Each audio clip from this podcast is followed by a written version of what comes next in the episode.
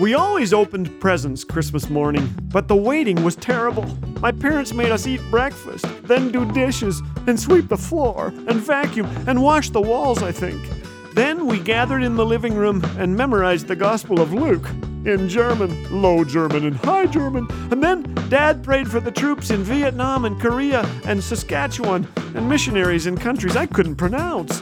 Finally, the time came to open presents. Ah! I wasn't the only one to wait for Christmas. The people of Israel waited thousands of years for the promised Messiah. And finally, when the time was right, Jesus came fulfilling prophecy, conquering death.